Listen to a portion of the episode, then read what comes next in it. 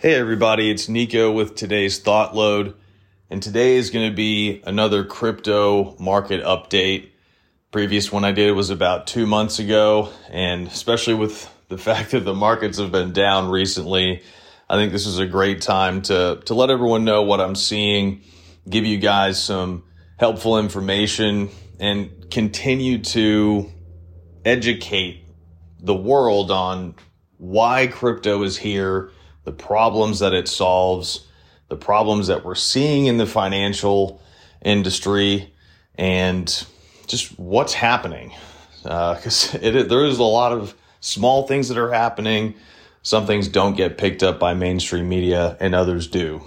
So hopefully, I'll give you a good summary of what I've seen recently here. So, first, I'm going to give you some facts and then ask some questions after I give you some of these um, these statistics here. So saw a uh, stat here recently that according to Deloitte, 85% of retailers will accept crypto payments by 2026. Now, I know that's a couple years down the road, but if that's the case, why is there so much negativity and speculation about crypto? Right? Here's something else to think about. Five years ago, everyone in crypto and anyone that knew what crypto was rejoiced when Bitcoin hit $20,000 and all those new all time highs were reached. So, why are people freaking out now when Bitcoin's dropping to 22 or 23,000? Okay, just something to think about. And then another statistic I saw recently was from a survey done by Bank of America where they surveyed a thousand people. Not a lot, but the statistic is still telling. They said that 90% of those people intended to buy crypto in 2022. Now, even if that's on the high end, I think we could safely assume that maybe close to 50 or 60% of most people in the country would be interested in buying crypto at some point in the next two years. I think that's safe to say. Now, that's only talking about stuff that's primarily in the United States, right? Those retailers and people interested in buying Bitcoin. That's a Bank of America study, right? Most of that will have impact in the United States. But what I think people miss out on is the fact that cryptocurrency is global. And I wanted to talk about the continent of Africa for a second to give everyone an idea of, again, how early we are in this entire process and also how impactful the continent of Africa can be. So the mo- the first thing here is that most of the continent of Africa is unbanked, but cell phones are nearly ubiquitous in African society. Both teenagers and young adults are carrying them around all over the place. And the World Bank and African Development Bank report that there are 650 million mobile users in Africa surpass, surpassing the number in the United States or even Europe. Now, here's the cool part, and this is where I want you to think about Bitcoin as a currency. You don't need a bank or a box, uh, a brick and mortar store or a location to own Bitcoin. You need a cell phone. And guess what? Africa has more cell phone users than the United States. So think about that. Let that sink in. Now, additionally, across Africa, only about 20% of families have formal bank accounts. Again, according to World Bank. But that percentage is even lower in Tanzania, where it's about 5%, and Liberia, it's about 15%. Now, there were some cool things that happened with regards to Africa and the countries within it recently. About 44 different nations attended a Bitcoin conference in El Salvador. Now, if you haven't been keeping up with El Salvador, in the past year, they've legalized Bitcoin. And because of that, they've been able to bank a large portion of their population when it was mostly unbanked before.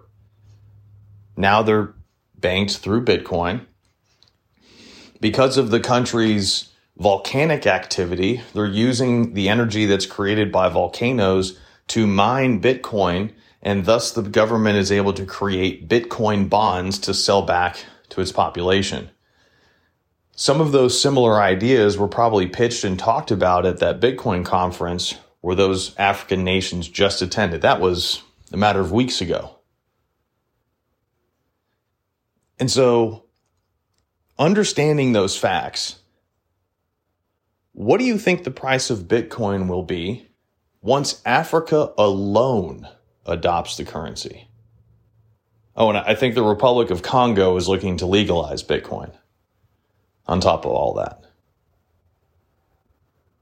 And so, yes, I understand that that's a lot of things that have to change. It's an undeveloped continent for the most part, the exception of a couple of uh, countries here and there.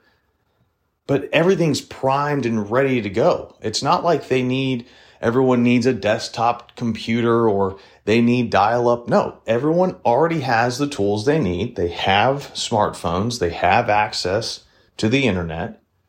All they need is that education and that realization that the currencies that they're using aren't working and that there's something better out there. Now, a big part of the, the landscape that I see today is that there's a lot of naysayers, a lot of big time respected investors or even companies that continue to naysay when it comes to cryptocurrency and Bitcoin specifically. And I've talked about this before, but it's it's good to reiterate here. Looking at guys like Warren Buffett and other big time investors, those guys stand to lose money if Bitcoin succeeds because of where they are invested in currently. So please do not, if you follow guys like Warren Buffett, if you think what he says is gold and stuff like that, please do not simply take their word when it comes to Bitcoin without understanding why they're saying what they're saying. And that goes true, that remains true for other people as well. And I think one of the best examples to give you is about Jamie Dimon. I think he's the, uh, what the CEO of JP Morgan. If you Google what he said about Bitcoin, and I think it was 2017, he said Bitcoin was a fraud. Okay. Fast forward to today, his company is now offering Bitcoin exposure to wealthy clients. So, I mean, I would expect that to happen across the board, but you still have people like Warren Buffett and other investors who are bashing Bitcoin, but they don't explain why. So make sure you understand that that portion of of what's out there and all those comments that you may hear. Now I also took the time to to go back and listen to my crypto monologue. I would urge all of you to do the same. If you don't want to listen to the whole thing, I would recommend fast forwarding to about the 27 minute mark and listening kind of from there on out or just for the next 10 minutes or so. I think that gives a lot of really good touch points for where we are today and where we where we're going with cryptocurrency and I think it really it really helps people understand that Bitcoin was made to combat the financial issues that we had in 2008 and the issues that we have with our current currency, right? It's not a perfect currency. There are problems with it. I'm going to read you something from Business Insider. And the crazy part about this is this this is from 2012, okay? Since the end of the gold standard in 1971, the US dollar has lost over 80% of its purchasing power due to the uninhibited money creation of the Federal Reserve. Sound familiar? Fiat currency, a system by which a currency only retains its value by a government, leaves a central bank free to create money from thin air reducing the value of the currency that's already in circulation. Now, our fiat currency has reigned for 40 years plus as supreme, right? But every fiat currency that has existed in history has eventually failed. A study of 775 fiat currencies indicates that the average life expectancy of a currency is 27 years. Now, from the other reading that I've done since this post was actually made in 2012, that's probably a little low. Maybe it's closer to 35 or 40 years. But you get the idea. Normally, a fiat currency is not something that's supposed to live for centuries.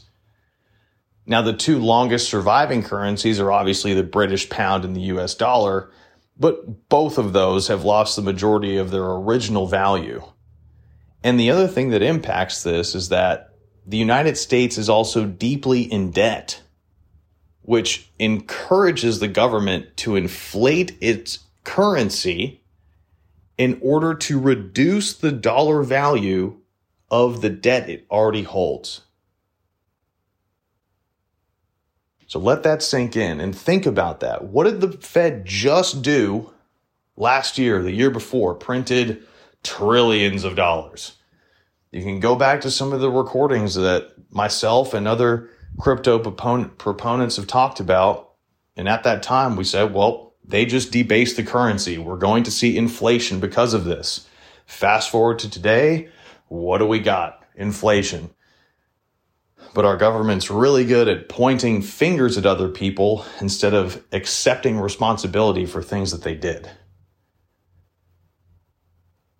So, again, please take your time to understand the landscape. Please take your time to listen to my crypto monologue to understand some of the fundamentals of cryptocurrency. And please realize and help other people realize that Bitcoin specifically was designed to get us out of this cycle that we're in with the dollar, out of the inflationary cycle, out of the cycle where we depend on people to make financial decisions for millions of citizens. Instead of relying on people to make those decisions, I'd prefer to rely on math and code that anyone can see, that's private but also able to you know we're able to make changes if we need to based on the the 51% consensus and I talk about that in my monologue as well. Guys, this is this is the future to me. There's no other way to, to split it. I personally don't know why it's taking so long to, to get adopted, why it's taking so long for people to realize that that cryptocurrency is the future. But obviously, current markets are down because of war, political distress, and lots of other factors. But we have a way out right in front of us. Again, I would urge everyone to read the Bitcoin white paper, understand its fundamentals, understand why it was created, and see how you can invest Maybe it's not in Bitcoin. Maybe it's in Ethereum. Maybe it's in another coin that you see promise in. But I urge you to do your research and make a decision that, that fits best for you. I personally think that this cryptocurrency thing is not going away. Blockchain will be utilized in almost every industry you can imagine. And one day, Bitcoin will become a global a global money, a global financial standard that we use. And that'll take us into, I don't know, something even better, hopefully. Guys, if you like this episode, please leave us a review. That's how we spread the word and get people involved in what we're doing. And uh, I think I said this before, but still appropriate here on this one. I want to leave you with a simple quote from from Michael Saylor. And all he said is Bitcoin forever. Guys, I'll see you again next week for another thought load. And as always, begin the duel, win the day.